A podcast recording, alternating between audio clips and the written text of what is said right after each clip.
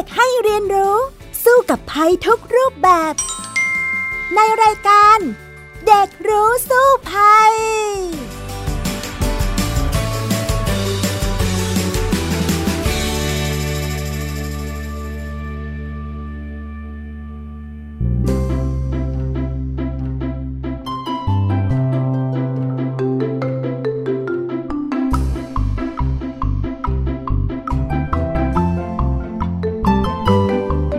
วัสดีปีใหม่ค่ะ คุณผู้ฟังคะต้อนรับเข้าสู่รายการเด็กรู้สู้ภัยนะคะ ช่วงนี้ยังคงเป็นบรรยากาศของปีใหม่อยู่นะคะ บางคนที่ลางานยาวเนี่ยก็อาจจะพึ่งกำลังเดินทางกันอยู่ แล้วก็บางท่านกำลังเตรียมจะเริ่มทำงานกันในวันจันทร์ที่จะถึงนี้แล้วนะคะ ยังไงก็ขอให้มีความสุขสนุกสนานกับช่วงเวลาดีๆ ในช่วงปีใหม่นี้อยู่นะคะ ดิฉันดารินกำเนิดรัฐค่ะมาพบกับคุณผู้ฟังในรายการเด็กรู้สู้ภัยพร้อมกับน้องฟินกซ์สุภาพบงกตวอกเมอร์ค่ะ สวัสดีปีใหม่ค่ะฟินิกซ์คะสวัสดีค่ะ ค่ะ คุณผู้ฟังเองนะคะ ก็สามารถติดตามรายการเด็กรู้สู้ภัยเนี่ยได้ตลอดเลยทางวิทยุไทย PBS นะคะ www.thaipbsradio.com หรือว่าทางแอปพลิเคชัน Thai PBS Radio และแอปพลิเคชัน Podcast นะคะ ถ้าหากว่าขับรถอยู่เนี่ยก็ฟังผ่านทางแอปพลิเคชันก็ได้เหมือนกันนะคะ แล้วก็ทำให้เป็นเพื่อนคุยกันไปในระหว่างการเดินทางนี้นะคะ ฟินิกซ์คะในช่วงนี้นี่หลาย ๆ คนคงกำลังเดินทางกันอยู่เหมือนกัน เพราะว่าใช่ค่ะลาต่อเนื่องไปนะ ในช่วงปีใหม่เนี้ยหยุดยาวๆไปเลยนะคะฟินิกซ์ล่ะคะเป็นยังไงบ้าง ในช่วงปีใหม่ที่ผ่านมาไปเที่ยวไหนมาบ้างเป็นไงบ้างคะ ในช่วงปีใหม่ที่ผ่านมาฟินิกซ์ก็จะไปถ่ายรูปค่ะที่หอศิลปะ แล้วก็สยามพารากอนพวกนี้ค่ะอืมถ่ายไฟคริสต์มาสถ่ายไฟปีใหม่ใช่ไหมล่ะคะใช่ค่ะอ่าใช่เลย พี่ดารินก็ไปมาเหมือนกันสวยงามมาก ๆ ชอบมาก ๆ เลยทีเดียว เพราะว่าช่วงนี้ไม่อยากจะไปต่างจังหวัดเท่าไหร่ค่ะ เพราะว่าคนแน่นมาก ๆ เลยนะ ก็เลยเที่ยวกรุงเทพก่อนดีกว่าน้องใช่ฟินิกซ์ว่าค่ะอย่างนั้นไหมล่ะคะ ใช่ค่ะฟินิกซ์ก็เห็นว่าที่สถานีขนส่งแล้วก็หลาย ๆ คนที่เดินทางกลับบ้านก็ไปเจอรถติดมากมายเลยค่ะ ใช่ค่ะ นอกจากรถติดแล้วยังมีอุบัติเหตุด้วยนะ ที่ทำให้เกิดการเสียชีวิตแล้วก็ต้องนับจำนวนคนเจ็บคนตายกันอยู่เรื่อยในช่วงเทศกาลปีใหม่เหมือนกันค่ะฉะนั้นเนี่ยเดี๋ยววันนี้เรามาคุยกันต่อนะคะ ในเรื่องของความปลอดภัยบนท้องถนนในช่วงเทศกาลปีใหม่กันดีกว่า ในช่วงรู้สู้ภัยค่ะ ช่วง รู้สู้ภัย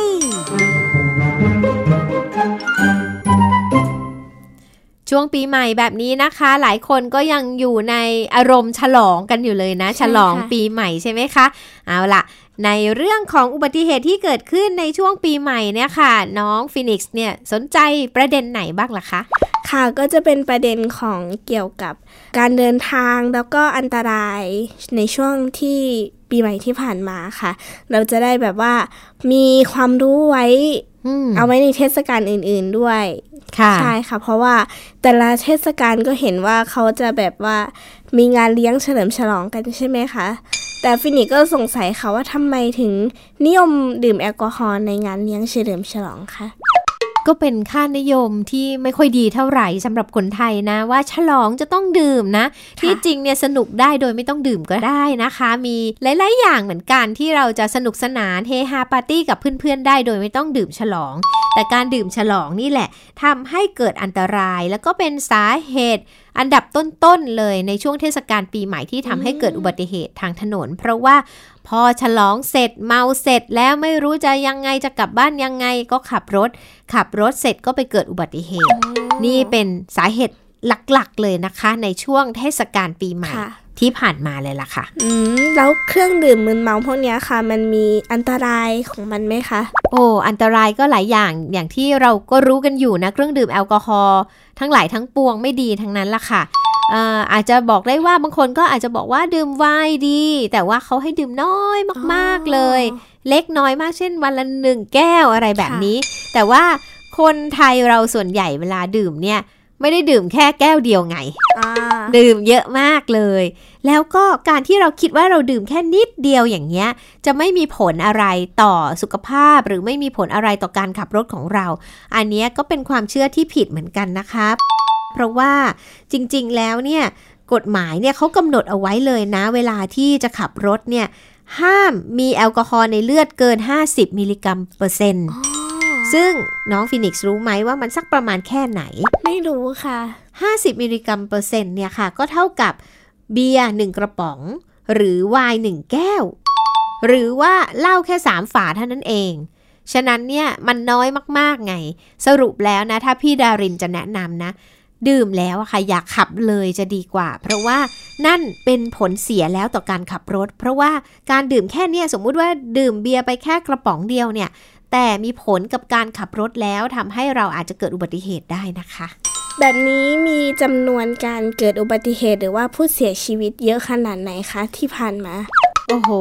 ต้องเรียกว่าเอาภาพรวมเลยละกันนะคะ ภาพรวมเนี่ยอุบัติเหตุทางถนนในประเทศไทยเนี่ยค่ะทำให้เราเป็นประเทศที่เกิดอุบัติเหตุสูงที่สุดในโลกเป็นอันดับ 9 ในตอนนี้ แต่ว่าในปีก่อนหน้านี้หลาย ๆ ปีที่ผ่านมาเนี่ยติดอันดับ 2 ของโลกเลยนะคะ ปีนี้ก็ถือว่า ยังดีขึ้นติดอันดับ 9 แต่ก็ยังติด 1 ใน 10 อยู่ดี ใช่ไหม แล้วที่สำคัญเนี่ยค่ะ คนไทยที่เสียชีวิตจากอุบัติเหตุทางถนนเนี่ย จะเสียชีวิตปีละประมาณมากกว่า 20,000 คนนะก็เรียกว่ามีคนไทยเสียชีวิตจากอุบัติเหตุชั่วโมงละ 3 คนทีเดียวโดยเฉพาะในช่วงเทศกาลเนี่ย จะมีอุบัติเหตุมากก ว่าช่วงปกติค่ะเพราะว่ามีการเดินทางมากนั่นเอง ดังนั้นเนี่ยก็เลยเกิดอุบัติเหตุมากนะคะ ฉะนั้นเนี่ยเขาก็เลยต้องใช้ทุกมาตรการเลยที่จะป้องกันอุบัติเหตุทางถนนเพื่อที่ไม่ให้มันพุ่งสูงไปมาก ๆ เลย ไม่อย่างนั้นเนี่ยก็คงจะฉลองปีใหม่กันไม่สนุกละมัง เพราะว่าเกิดอุบัติเหตุมีความโศกเศร้าเกิดขึ้นเสียชีวิตจากอุบัติเหตุ สิ่งที่ไม่น่าเกิดก็เกิด ดังนั้นเนี่ยหลายหน่วยงานค่ะ รวมทั้งประชาชนในพื้นที่เองก็พยายามที่จะป้องกันไม่ให้เกิดอุบัติเหตุเหล่านี้ขึ้นค่ะ ค่ะ ในอุบัติเหตุส่วนใหญ่เนี่ยค่ะ เป็นอุบัติเหตุที่เกิดจากรถอะไรคะพี่ดาริน รถจักรยานยนต์ หรือว่ารถมอเตอร์ไซค์นั่นเองอ๋ออันดับหนึ่งเกิดจากมอเตอร์ไซค์ค่ะเพราะว่าเราก็มักจะขี่กันตามหมู่บ้านอะไรต่างๆ ใช่ไหม แล้วก็เมา สาเหตุก็คือมอเตอร์ไซค์เสร็จแล้วก็เมาอ๋อแล้วก็เร็วรวมกันแล้วก็ทำให้เสียชีวิตทำให้เกิดการบาดเจ็บสูญเสียต่างๆ ได้นั่นเออืมค่ะ ตอนแรกฟินิกซ์ก็นึกว่าเป็นพวกรถกระบะค่ะ ไม่ใช่เลยค่ะ รถมอเตอร์ไซค์แล้วก็เราก็มีรถมอเตอร์ไซค์มากเหลือเกินนะคะ ซึ่งก็ส่งผลร้ายต่อการเดินทาง เพราะว่าคนจำนวนมากที่ขี่รถมอเตอร์ไซค์เรียกว่าส่วนใหญ่ก็เลยก็แล้วกันนะ มักจะไม่สวมหมวกกันน็อก แล้วเมื่อเกิดอุบัติเหตุขึ้นเนี่ยค่ะ ศีรษะกระแทกกับพื้น แล้วก็ทำให้เกิดการเสียชีวิต แล้วก็บาดเจ็บอย่างรุนแรงได้นะคะ อย่างนี้นี่เอง แล้วในช่วงปีใหม่ที่ผ่านมาค่ะ นอกจากอุบัติเหตุจากเครื่องดื่มมึนเมาที่ทำให้เราแบบว่าไม่มีสติ แล้วก็ขับรถมีสาเหตุอื่น ๆ อีกไหมคะ ก็มีค่ะก็คือการขับรถเร็วอ่าขับรถเร็วก็เป็นเพราะว่า ถ้าช่วงติดๆเนาะช่วงเดินทางขาไปเนี่ยค่ะอาจจะไม่เท่าไหร่ แต่ว่าพอขากลับแล้วหลายคนเนี่ยก็ไม่อยากรถติดก็ทยอยเดินทางกลับใช่ไหมคะอืค่ะพอเวลาทยอยมาจะมีบางช่วงที่โล่งๆอะก็ขับเร็ว อันนี้ก็เป็นหนึ่งสาเหตุ หรือบางทีเนี่ยเวลาที่เราไปฉลองมาเต็มที่พักผ่อนน้อยดื่มมาซะเยอะเลยทีเดียวอะแล้วก็อะเพิ่งจะฟื้นมาอะไรแบบนี้แล้วก็ต้องเดินทางกลับเนี่ยมันก็จะเกิดอาการง่วงค่ะ ง่วงแล้วขับเนี่ยพอๆกับดื่มแล้วขับเลยค่ะอ๋อไม่มีสติอ่าคือมันจะวูบไปหลับในไปเสร็จแล้วเนี่ยก็เกิดอุบัติเหตุอย่างนี้ก็มีนะคะฟินิกส์ค่ะ ในต่างประเทศมีเกิดอุบัติเหตุแบบนี้บ้างไหมคะ ก็มีค่ะ หลายประเทศเนี่ยก็เกิดปัญหาเช่นเดียวกับประเทศไทยเช่นเดียวกันนะอืมแต่ว่าเขาก็มีการแก้ปัญหา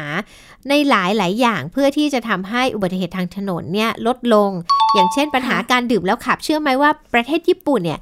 ตอนนี้เป็นประเทศที่ติดอันดับต้นๆของโลกเลยที่เรียกว่าอุบัติเหตุทางถนนเนี่ยปลอดภัยมากที่สุดนะว้าวแต่เมื่อ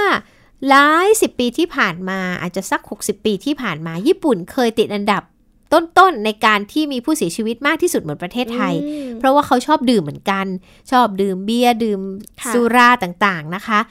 แล้ว เขาใช้วิธีการบังคับใช้กฎหมายที่เข้มข้นนะคะ แล้วก็สร้างวินัยให้กับคนขับ แล้วก็สร้างระบบขนส่งสาธารณะที่ดีให้กับประชาชนค่ะก็เลยเปลี่ยนทำให้คนญี่ปุ่นตอนเนี้ยตายจากอุบัติเหตุน้อยลง แล้วก็สังคมรับไม่ได้เลยกับการที่มีการขับรถแล้วก็ทำให้มีผู้เสียชีวิตอืมอ่า ก็เลยจะทำให้ประเทศของเขาเนี่ย ปรับเปลี่ยนมาได้ ซึ่งไทยเราก็น่าจะทำได้เช่นกันค่ะ ค่ะ แบบนี้ในช่วงนี้ค่ะ ประเทศที่ติดอันดับต้นๆในเรื่องของอุบัติเหตุมากที่สุดคือประเทศอะไรคะในช่วงนี้ประเทศไทยเราอันดับ9เนาะแล้วก็จะมีประเทศที่อันดับสูงๆกว่าเราส่วนใหญ่จะเป็นประเทศที่อยู่ในแอฟริกาอย่างนั้นนะคะค่ะส่วนใหญ่ก็เป็นกลุ่มประเทศยากจน ที่ยังคงมีผู้เสียชีวิตจากอุบัติเหตุทางถนนมากที่สุด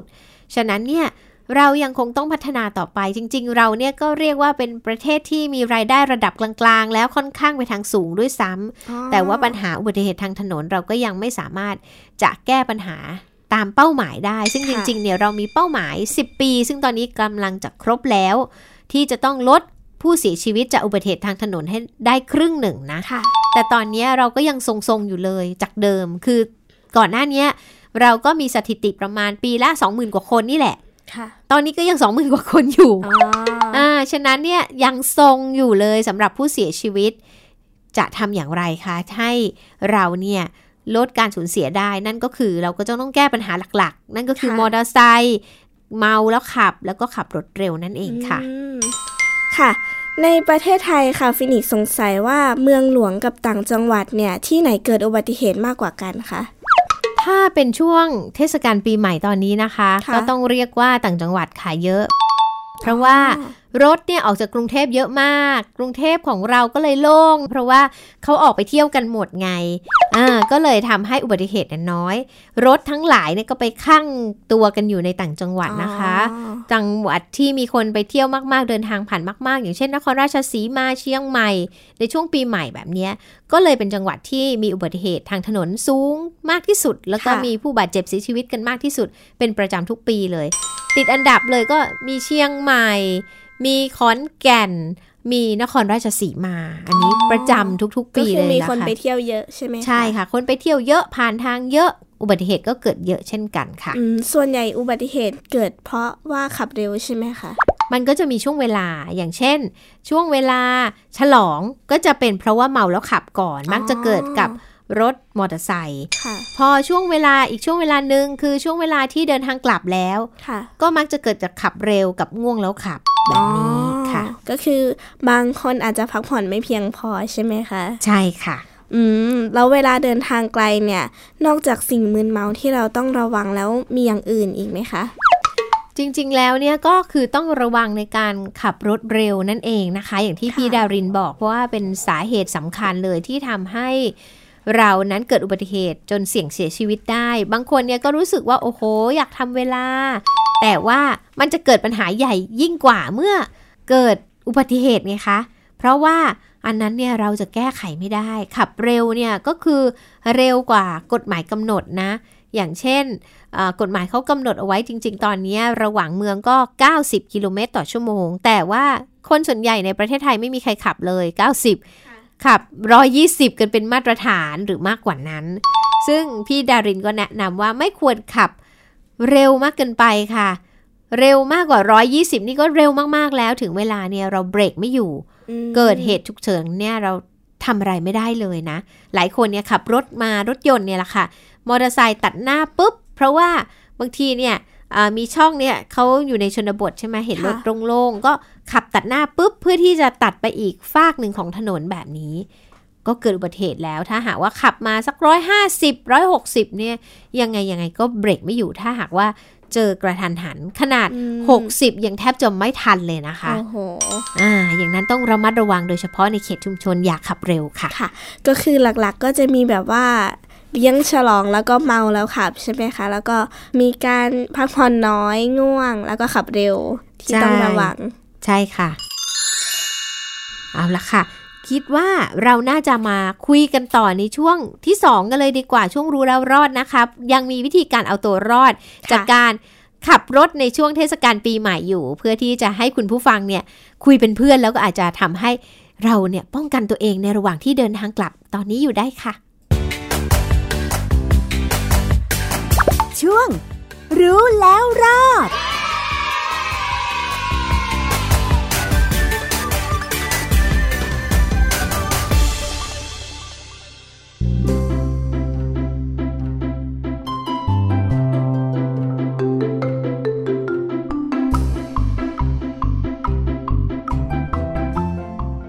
อนนี้หลายท่านอาจจะกำลังฟังเราสองคนอยู่ในรถนะคะกำลังเดินทางกลับ เราก็มีเทคนิคดีๆ ในการที่จะเดินทางกลับอย่างปลอดภัย มาฝากคุณผู้ฟังด้วยนะคะ ในช่วงรัวแล้วรอดค่ะ มีอะไรบ้างคะพี่ดาริน ก็มีอันดับหนึ่งเลยนะคะ ที่พี่ดารินอยากจะแนะนำนั่นก็คือว่าถ้าหากว่าเรานั้นเพิ่งดื่มมา เราไม่ควรที่จะขับรถเลยค่ะ ตอนนี้เนี่ยเขาไม่บอกแล้วว่า 50 มิลลิกรัมเปอร์เซ็นต์ดื่มกี่กระป๋อง แต่ดื่มอย่าขับ เพราะว่าถ้าหากว่าดื่มแล้วขับนั้นเนี่ยอาจจะเกิดปัญหาใหญ่โตตามมาได้นะคะ เด็ดขาดเลยใช่ไหมใช่ค่ะ ปัญหาใหญ่โตก็คือตำรวจเนี่ยนะเขาจะดักจับนะแล้วกฎหมายตอนนี้ออกมาแล้วโทษของการดื่มแล้วขับเนี่ยหนักมากเลยนะคะจำคุกไม่เกิน 1 ปีค่ะ ปรับ 10,000 บาทถึง 20,000 บาท หรือทั้งจำทั้งปรับ แถมยึดรถ 7 วันด้วย โอ้อ่าสมมุติว่าเราไปดื่มฉลองละช่วงปีใหม่ปุ๊บเขาดักจับได้ค่ะเขาจะยึดรถเอาไว้เลย 7 วันจนกว่าจะหมดเทศกาลแล้วถึงจะไปเอารถคืนมาได้นะค่ะอันนี้ก็ไม่ควรทำนะคะ แล้วก็ยังมีผลบังคับใช้ในหลาย ๆ เรื่องเลยก็คือว่าถ้าเขาไปเป่าแล้วเนี่ยไปเจอว่าปริมาณแอลกอฮอล์ในเลือดเนี่ยเกิน 50 มิลลิกรัมเปอร์เซ็นต์เนี่ย คุณตำรวจสงสัยว่าเมา ก็สามารถสั่งให้หยุดรถแล้วก็เป่าได้ แล้วนอกจากนั้นนะคะ ก็ยังจะต้องถูกลงโทษดำเนินคดีตามกฎหมายอย่างที่บอกนะคะ ต้องไปขึ้นศาลด้วย และหลายคนนะคะก็จะต้องไปบำเพ็ญประโยชน์นะคะ หลังจากที่ศาลตัดสินด้วย ฉะนั้นเนี่ยไม่ควรเลยค่ะดื่มแล้วขับเนี่ยมันอันตรายมากๆ เพราะว่าเสี่ยงทำให้ตัวเองและผู้อื่นเนี่ยเสียชีวิตได้นะคะ แล้วนอกจากนั้นนะคะ ถ้าหากว่าเราเคยได้ยินข่าวเกี่ยวกับการดื่มนะคะ ก็มีสถิติมาเหมือนกันนะว่า คนผู้หญิงกับคนผู้ชายเนี่ยส่วนใหญ่อะจะดื่มได้เท่าไหร่ ถ้าว่าไม่มีข้อจำกัดเรื่องว่าจะต้องไปขับรถนะอืมส่วนใหญ่เขาดื่มกันเท่าไหร่ สมมุติว่าครึ่งชั่วโมงเนี่ยผู้ชายเนี่ยส่วนมากเลยจะดื่มประมาณ 3-4 แก้ว ต่อครึ่งชั่วโมง ซึ่งเยอะมากเลยค่ะแต่ว่าอย่างที่พี่ดารินบอกแล้วว่าถ้าดื่มแล้วขับเนี่ยนะ เขาห้ามเกินหนึ่งกระป๋องใช่ไหมใช่สามถึงสี่แก้วนี่เกินไปกี่เท่าล่ะ โอ้โห เกินสามไปเยอะมากสามเลยสี่ค่ะเท่า ผู้หญิงเองอะถ้าเป็นผู้หญิงดื่มครึ่งชั่วโมงเนี่ย ดื่มประมาณ1ถึง2แก้วหรือ 3 แก้วอืมก็เกินเหมือนกันค่ะสองสามเท่านะ เพียงแค่เวลาครึ่งชั่วโมง แต่เวลาฉลองเนี่ยโอ้โห เพลินใช่ไหมสมมุติว่า 3 ชั่วโมง เฉลี่ยมาแล้วเขาดื่มกันเท่าไหร่ ผู้ชายส่วนใหญ่เนี่ยประมาณ4ถึง8แก้ว เยอะมาก เยอะมากผู้หญิงประมาณ 3 ถึง 5 แก้วค่ะ ฉะนั้นเนี่ยไม่สมควรจะขับรถทั้งคู่เลย ไม่ว่าค่ะผู้หญิงหรือว่าผู้ชาย สรุปแล้วสั้นๆเลยค่ะ ต้องดื่มไม่ขับไปเลยดีกว่าอืมแบบนี้ถ้าเกิดว่ามีคนใกล้ตัวหรือว่าคนรู้จักเนี่ย ไปฉลองแล้วก็ดื่ม เราจะมีวิธีกลับบ้านยังไงคะ ใช้บริการรถสาธารณะรถแท็กซี่อะสมมุติว่าอยู่ในกรุงเทพรถแท็กซี่ค่ะมากมายเลยค่ะเรียกรถแท็กซี่อ่ากลับบ้านดีกว่า ไม่ต้องเอารถมาเลยค่ะเพื่อที่จะแก้ปัญหาที่เราจะอาจจะไปก่อปัญหาให้กับคนอื่นก็ได้คือจะมีคนขับให้เราอ่าใช่ค่ะอย่างนั้นก็จะดีถ้าในต่างจังหวัดเองก็ จะต้องใช้บริการรถสาธารณะหรือหาคนที่ไม่ดื่มพากลับบ้านนะค่ะเพราะไม่อย่างนั้นอันตรายมากๆเลยล่ะค่ะฟินิกซ์ค่ะอืมเราจะลดความเสี่ยงการเกิดอุบัติเหตุบนท้องถนน ที่จะแบบว่าเกิดขึ้นกับตัวเราเองได้ยังไงบ้างคะพี่ดาริน ก็อย่างที่พี่ดารินบอกไปแล้ว 1. ดื่มไม่ขับนะคะ 2. อย่าขับรถเร็ว 3. ง่วงอย่าขับ เพราะว่าง่วงเนี่ยทำให้เกิดอุบัติเหตุได้ พอๆกันกับการเมาแล้วขับเลยทีค่ะเดียว ซึ่งหลายคนบอกเอแล้วง่วง แล้วทำไงดีล่ะ ต้องกลับบ้านนะวันนี้อย่างเงี้ย ก็มีข้อแนะนำเหมือนกันนะคะว่า คุณหมอเขาก็จะบอกว่าอะดื่มกาแฟอะอาจจะช่วยได้สองเนี่ยกินของเปรี้ยวๆก็ช่วยได้สามเนี่ยไม่ไหวจริงๆงีบเลย แต่งีบแค่ไหนดีอะฟินิกซ์เดาซิว่า ต้องงีบนานแค่ไหนถึงจะพอแล้วก็ค่อยขับต่อไปได้ค่ะ สัก 15 นาทีค่ะ โอ้โหทำไมเก่งจังทำไมรู้ล่ะคะ ก็เคยหาข้อมูลมาก่อนนะคะอ่า ใช่แล้วล่ะค่ะ หลายคนจะคิดว่า โอ๊ยหลับสักครึ่งชั่วโมงหนึ่งชั่วโมงดีไหมใช่ผิดนะ เขาบอกว่าจริง ๆ แล้วควรหลับงีบเนี่ยแค่ 10-20 นาทีค่ะ จะเพิ่มพลังงาน คืนความสดชื่นกลับมาได้ สมองก็จะกระปรี้กระเปร่า โปร่งโล่งนะ เพราะว่าอยู่ในช่วง non rapid eye movement นะคะ แต่ถ้าหากว่านอนหลับ 30 นาทีเนี่ยจะเป็นเวลาที่ไม่มีผลดีกับร่างกาย เพราะว่าจะยังรู้สึกง่วงมึนงง เหมือนนอนไม่พออยู่ ไม่พร้อมที่จะไปต่อนะคะ เพราะว่าร่างกายของคนเราเนี่ยมันจะมีช่วงเวลาหลับลึกเหมือนกัน แล้วมันก็จะใช้ช่วงเวลาหลับลึกเนี่ยก็ประมาณ 3-4 ชั่วโมงต่อหนึ่งช่วง พอดีเรานอนไป 30 นาทีเนี่ยมันกำลังจะเข้าสู่หลับลึกแล้ว ฉะนั้นพอตื่นขึ้นมาปุ๊บมันจะมึนกว่าเก่า มันก็จะทำให้ง่วงยิ่งกว่าเก่าอีกอย่างเงี้ยค่ะ ก็เลยไม่ควรที่จะงีบนานเกินไปนะคะ ดังนั้นเนี่ยถ้าไม่ไหวจริง ๆ ถ้าง่วงแล้วงีบก่อนแล้วอะไรก็แล้วไม่ไหวจริง พักเลยค่ะ จองโรงแรมเลยใช่ไหมใช่ค่ะ พี่ดารินเคยขับรถกลับมาจากไปเที่ยวเชียงใหม่เหมือนกันในช่วงปีใหม่แล้วรถติดมากเลย ขับมาจนโอ้โห ตั้งแต่เช้ามืดนะ ตอนเย็นแล้วมาถึงกำแพงเพชร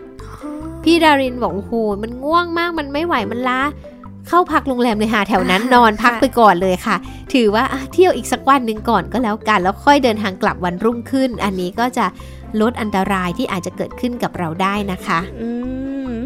แบบนี้เรามีวิธีที่จะท่องให้ขึ้นใจไหมคะ แบบว่าขับช้าชิดซ้ายอะไรแบบนี้ค่ะ หรือว่าวินัยที่เราต้องท่องไว้ให้ขึ้นใจเวลาขับรถ เวลาขับรถเนี่ยพี่ดารินจะท่องกับตัวเองว่า 1. ดื่มไม่ขับ 2. ง่วงไม่ขับ 3. อยากขับรถเร็วค่ะ ถ้าเราหลีกเลี่ยง 3 อย่างนี้ได้แล้วแล้วก็ ชีวิตเราจะปลอดภัยขึ้นเยอะกับค่ะการขับรถเลยทีเดียว เพราะว่าถ้าเราไม่ขับเร็ว เกิดอะไรฉุกเฉินขึ้นมาเราเบรกทันค่ะนะคะ ถ้าเราดื่มไม่ขับ เราก็ให้คนอื่นขับแล้ว อันนี้เราก็ปลอดภัยได้ และการง่วงก็อันตรายเท่า ๆ กับดื่มแล้วขับ ฉะนั้นเนี่ยอืมเลี่ยงเลี่ยง 3 อย่างนี้ ซึ่งเป็นสาเหตุหลักของอุบัติเหตุทางถนนในประเทศไทย ก็จะทำให้ชีวิตของเราดีขึ้นและปลอดภัยได้นะคะ ก็หวังว่าคุณผู้ฟังเองนะคะ จะเดินทางกลับบ้าน กลับภูมิลำเนากันอย่างปลอดภัยเตรียมตัวไปทำงานในปีใหม่นี้ด้วยความสุขนะคะ หลังจากที่เราฉลองกันมานานพอสมควรแล้ว แล้วก็ มีความสุขในการเดินทางด้วยนะคะ อย่าลืมค่ะดื่มอยาขับ ง่วงอยาขับ อยากขับรถเร็ว วันนี้ดิฉันดาริน และก็น้องฟินิกส์ลาไปก่อนนะคะ พบกันใหม่นะคะ สวัสดีปีใหม่ค่ะ สวัสดีปีใหม่ค่ะ สวัสดี